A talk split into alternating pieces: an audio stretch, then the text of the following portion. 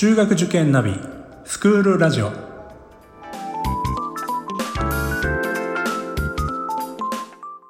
スクールナビゲーターののびるです。この番組は中学受験を目指すご家庭に学校の先生からの生の声や受験に役立つ情報をお届けするラジオです。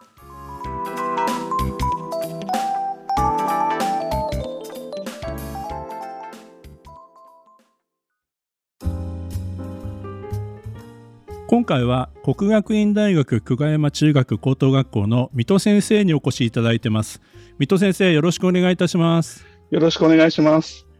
まずは先生の自己紹介からお願いいたします。はい、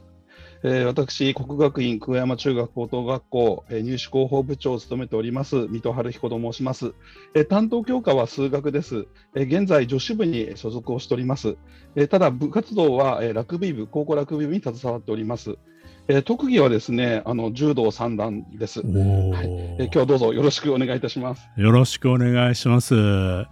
いや部活動の話も後ほどねお伺いしたいと思いますけども、だもうお忙しいですね、毎日毎日。あいえいえいえ、そんなことはありません。あの他の学校さんも忙しいと思いますので。本当にあの久我山さんにはぜひ出演していただきたかったんで、本当にあの今日嬉しいです。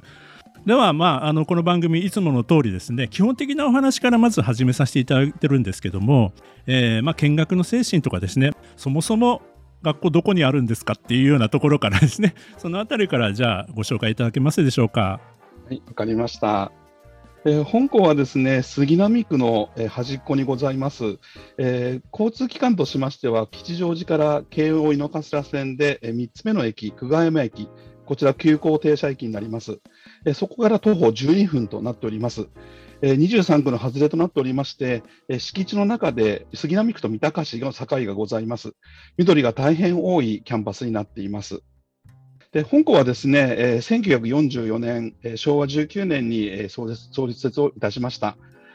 先の大戦のですね、えー、配色が濃い中、えー、戦後の、えー、日本の復興を担う若者の育成が急務であるということで、創立者、岩崎誠一先生が創立したという学校です。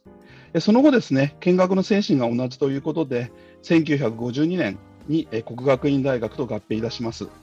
もともとはですね、高校の男子校でスタートいたしましたけれども、1985年、昭和60年になりますが、ここで高校女子部、中学男子部が開設。その3年後に中学の女子部も開設いたしまして、で2008年に男女の ST クラスというクラスが発足し、2018年に女子 CC クラスの発足し、現在に至っております。でその、え昭和19年ですね、1944年に創設したときに、えー、見学の精神といたしまして、学園三振というもの、えこちらの方を掲げました。こちらはですね、中君更新、明朗合憲、見学連能という3つでございます。時代が時代ですので、例えば中君更新などは解釈にですね、今現在困ってしまうような言葉も並んでるんですけれども、今こちらはですね、えー、実践目標として、えー、言葉を変えまして、えー、各教室に掲げてございます。で、本校が大事にしているものというのは、もちろん私学でありますので、え将来ですね、えしっかりと学び続ける力、学力というのをつけるのはもちろんです。えこちら知識だけではなくって、生涯学び続ける姿勢や学ぶ方法など、こちらの方もですね、しっかりと中高6年間で身につけていただきたいと考えています。そして、卒業時にですね、え自身の希望する進路をしっかりと選択できるような力、こちらの方を育んでいきたいということがございますが、それ以外にですね、我々が大事にしているものというのは4つございます。まずは規律、そして責任、感謝、努力という4つの言葉です。まず規律ですけれども、やはりですね、規律正しい生活習慣というのをきちっとですね、重視したい。えー、今のですね、えー、子どもたちは将来、もしかしたら今もそうかもしれませんけれども、多様な価値観や文化を持っているですね方々と一緒にさまざま協力してですねいろんなものを作り上げていくという、えー、将来が待っているというふうに思います。その時にしっかりとコミュニケーションをとって、信頼関係を築くというのは非常に大切なことだと考えています。その信頼関係を築く第一歩としまして、当たり前のことが当たり前にできること、まあ、挨拶でありますとか、返事であるとか、時間を守ること、TPO に応じた言動がしっかりできるということをですね、身につけていないと、やはり信頼される人にはなれないんじゃないかというふうに思います。えー、ただですね、厳しくただです言うだけでは、そういうことは身につきません。しっかりと生徒たちに考えさせて、何が自分自身に将来必要なものなのかというのをですね、生徒と我々教員一緒に考えていきたい。そういうスタンスで、えー、ですね、そういったものを身につけてもらいたいと考えています。2つ目の責任ですけれども、やはり自分がすべきこと、任されたこと、そして取り組んだことについては最後までですね、やり遂げるという精神、姿勢をしっかりと持つことというのは大事であると思います。で3つ目の感謝ですけれども、私、あの個人的にはこの感謝という言葉、これが一番これから大事なんじゃないかなというふうに思うんですね。えー、特にですね私立の中高、中学にですね、えー、進学してくる生徒、えー、中にはですねもう自分自身の力でこの私立学校に入学したと思い込んでいる子がいますけれども、まずはそうじゃないんだと、私個人的には、はい、私立のですね学校に進学することというのは当たり前のことじゃないと思っています。まずはお父様、お母様のご理解、そしてご家族の協力があってこそ成り立つものであるというふうに思うんですね。ですから、やはりそのような場を与えてくださった保護者の皆様、家族にもですね、皆さんにしっかりとまず感謝をしてほしい。そして、友人、社会ですね、えー、ですね、しっかりとそういう感謝の気持ちを持つということを中高6カ年間のさまざまな場面、場面でですね、話をし、一緒に考えていきたい。そしてそのその感謝の気持ちというのが、将来社会貢献をしていくという心につながっていくんじゃないかというふうに思っておりますし、思いより思いやりのある、他者に配慮ができる青年に育ってくれる、えー、一つのですね、えー、一員になってるんじゃないかというふうに思っております。で最後に努力ですけども、こちらの方あの大人になるとあの感じますけども、なかなか自分の思う通りに物事ってうまくいかないと思うんですね。それでもですね恵まれない環境であったとしても、うまくいかなくても、失敗しても、挫折しても、何度も何度も立ち上がって、自分自身の目標に向かって精一杯努力する姿勢というのは、いつ何時でも大事なものだというふうに思うんですね。でそういったことを日々の学校生活や、まあ、部活動ですね、そういった中で育んでいきたい。でこのようなですね、規律、責任、感謝、努力というものを大事にしている学校というのが、えー、本校の教育方針であり、久我山という学校であるということです。なるほど、ありがとうございます。いや、もうどれもですね、もう共感できるお話なんですけども、はい、あの挨拶を大事にするっていうのは本当コミュニケーションの第一歩ということで、はい、まあ、改めてね社会人になって挨拶大事だよって言われるよりもやはり子どものうちから、まあ、そういったことをちゃんと身についてる子はですねやっぱり、あの周りからもやっぱりそういう目でねちゃんと見てくれるしなおかつまあ責任を持って感謝をするなんてねもう子供がそれだけちゃんとできたらもう大人はタジタジですよね。大人でもできない人いっぱいいるのに。そうですよね。でも本当どういう社会になってもどういう時代になっても今お話しされていることって本当にあの普遍的なことであのもうずっと変わらない大事な大切なことだと私も本当に思います。はい、はいまあ、そういったところを本当に大事にしてるっていうのを、まあね、あの学校説明会とかそういったところでもあの保護者の方伺えば感じるところあるんじゃないかなというふうに思いますね。ありがとうございます。はい、えー、それから先生やはりあの桑山さんといえば別学というこの特徴、はい、はい、あの通常別学っていうと男子校とか女子校と使われる言葉ですけどもまあ男子も女子も同じ学校にいるんだけども別学であると。まあこういったところですね。このあたりも詳しくお話伺えますでしょうか？わかりました。あの都内でも珍しいというふうにお聞きしておりますけれども、本校男女別学という形になっておりまして、あのキャンパスは一緒です。で、あの校舎もですね、あの本当に近いところにあるんですが、別々、校舎が別々であると。ですから、教室内はそれぞれ男子校、女子校のような雰囲気になっています。でこちらの方のですねあの、まあ、目的といいますか、我々の方針としましては、まあ、男女それぞれのですね特性に合わせた効率の良い学習を、えー、しっかりとしてほしいということですねが、まず主なことです。決してですね男子はこうあるべきとか女子はこうあってほしいということではなくてですねで実はあの私、共学校の出身なものですから、はい、最初にこちらにあの来たときびっくりしました。はい、あのキャンバスの中見ると男女一緒にいるんですけども、教室行くと男の子だけ、女の子だけで、えなんでこんなことやってるんだろうっていうふうにですね、本当不思議だったんですね。ただ実際の、先ほど申し上げましたよ私、数学ですけども、数学を教えていくと、あこれはなかなか効率の良いシステムだなって思うことが多々ありまして、やはりあの、まあ、もちろん個人差はあるんですけれども、男の子、女の子で、やっぱり得意な部分とか、苦手とするところというところが、ちょっと若干違うように思うんですね。例えばあの空間図形とか、あの高校の内容、中学校生の時にもうやってしまいますけど、あの入りますけども、あの関数のグラフが、まあ、パラメーターを使ってこう動いていくっていったような時になかなかそれをですね女の子それをイメージするのが苦手なことが多いような気がするんですね。なので、女の子にはそこら辺は丁寧にあの模型を作って動かしてみたり、コンピューターグラフィックスを使って動かしてみたりとかいうことをいたします。逆に男の子をそうやってしまうとですね、そういった状況をパッとつかむのがうまい子が多いものですから、まあ、退屈してしまうということがあるように思うんです。またあの、例えば文章なんかを書かせますと、女の子っていうのは本当によく書きますですね。例えばあの男女で一緒にあのいろんな講演会をお聞きして、あのその講師の先生にまあ感想といいますか、お礼のお手紙というか書き書きますと、女の子はほぼほぼですね、栄養の紙を渡すと、いっぱいにみんな書いてくれます。男の子はですねなかなかあの半分ぐらいあの書いて、一生懸命頑張ってるのは分かるんですけど、なかなかそこは筆が進まないというようなことがあったりしますので、そういったところの特徴があると思うんですね。はい、そういったところに着目をしまして、ああとですねあの、英会話なんかは、やっぱり男女別々にやることによって、それぞれが発言する機会っていうのが多く出てくるかなっていうふうに思うんです。なるほどこれはあの私どもじゃなくて、あの教学の学校の先生にお聞きしたんですけど、やっぱり教学でそういう英会話とかの時間をやると、女の子がやっぱ積極的に取り組んでしまって、男の子の方の発言機会が少なくなってしまうっていうことがあるから、ちょっと工夫しなきゃいけないんだよねっていう話をされたことがあるんですね。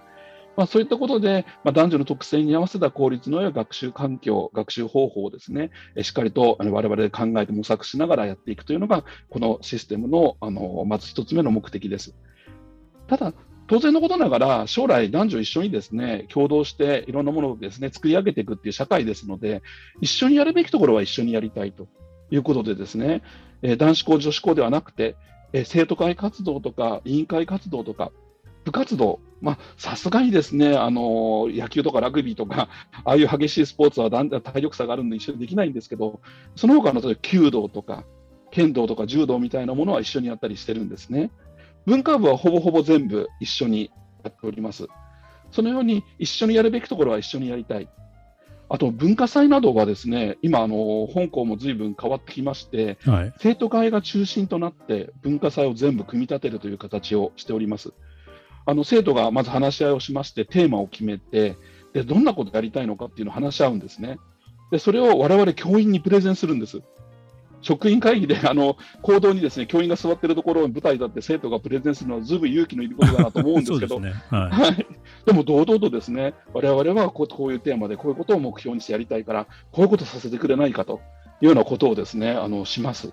で実際にその運営というのはまあ、ここのこの2年間はコロナの影響がございまして、まあ、オンラインとかいう形をせざるを得なかったんですけども、そのですねあの内容についても生徒たちが主体的に決めて、で機材などはパソコン部がですね、セッティングなどをして、まあ、吹奏楽部が演奏しているところをダンス部がですね、あの最初のですね、そのオープニングを飾るとか、で去年、私感動したのは生徒会の子たちがどうしてもそのコロナの方たちのために、またそれに苦しんでいる方たちのために、激励の花火を上げたい。というふうにですね企画をしまして、はい、あの杉並の住宅街にございますので、緑が多いと言ってもですね住宅がたくさんある中で、えー、そんなの無理だろうと思ったんですが、生徒会の子たちが近所を一軒一軒回ってですねご理解をいただくというようなことをして、えー、本当に実現したんです。素晴らしいですね。はい、あの感動しました。本当には子どもたちの力ってすごいなっていうふうにですね思いました。はい、であのすごくご近所の方たちからもあの反響がありまして、あ元気が出た、ありがとうとかっていうですねそういうおこのお褒めの言葉をいただいて生徒たちも励みになってるんですけども、そういった形でやはり生徒たちが生き生きと活躍する場というのがですね男女一緒に行う場があるというところ、それが男子校、女子校とは違うところかなっていう気がいたします。ありがとうございます。あの私も算数数学の講師なもんですからそうなんですね。はい、はい、あの先生がおっしゃってること全く同じ感覚を持ってます。ありがとうございます、はい、あの私自身もこの番組でよく言ってるんですけど男子校出身なんですね。だからまあやっぱりあの数学とか算数の授業っなると、まあ、男子の場合だと、まあ、直感的にパパって分かっちゃう子がいるわけじゃないですか。でも、まあ、私教えてる側に立った時に、まあ、そういう子はそれでいいんだけども、まあ、女の子がいるとそれだけだとハテナになっちゃうんですよね。はい、だから一つ一つステップを踏んであげないといけない子は、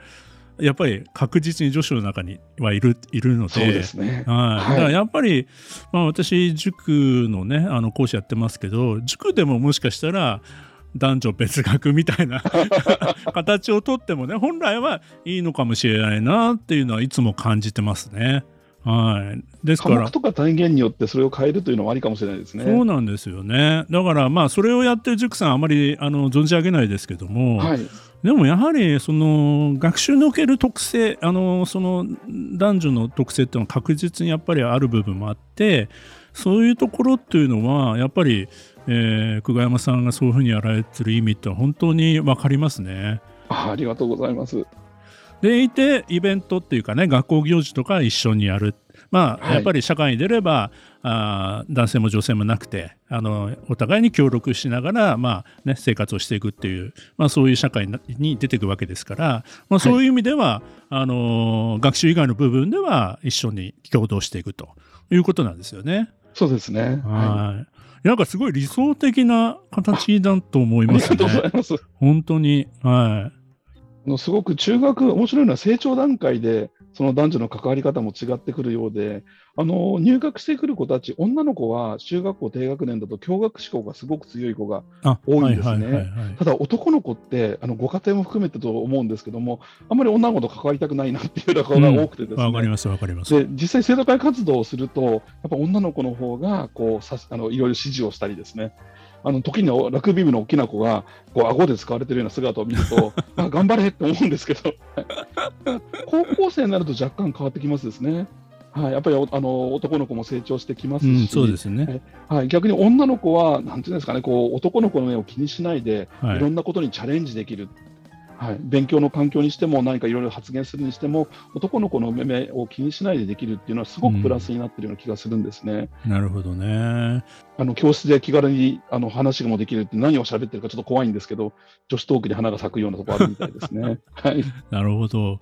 あとあのキャリア教育もやはりあの男子部と女子部では違う形になってるんですかね？そうですねあのやはり女の子の方が若干成長が中学校の段階では早いような気がしますので、まあ、いわゆるキャリア的なことはあの女の子の方が1年前倒しで中学校2年生からこうやるようにしています。男の子はまだ中学校2年生ぐらいですと、教室でプロレスごっこしてるような感じの子が多いので、はい、やっぱり中学校3年生で、まあ、一つ大きな高校進学というのを目の前にして、あの身近な方のですね職業調査をしたりとか、いったところから社会に目を向けていくということを、あのちょっと時期をずらしてやっています。いやそれもやっぱり小学生ぐらいの高学年ぐらいから差が出てきてるような気がしますね、私なそうですね、はい、男の子はポカーンとしてますけど、女の子はもう現実的に将来を考えてたりするっていうのが6年生の女の子ぐらいでいますからね。はいいやでも本当にそういう部分もきめ細かくねそういう別学の、まあ、メリットといいますか良さを生かされてるっていう、まあ、そういう教育をされてるっていうことですよね。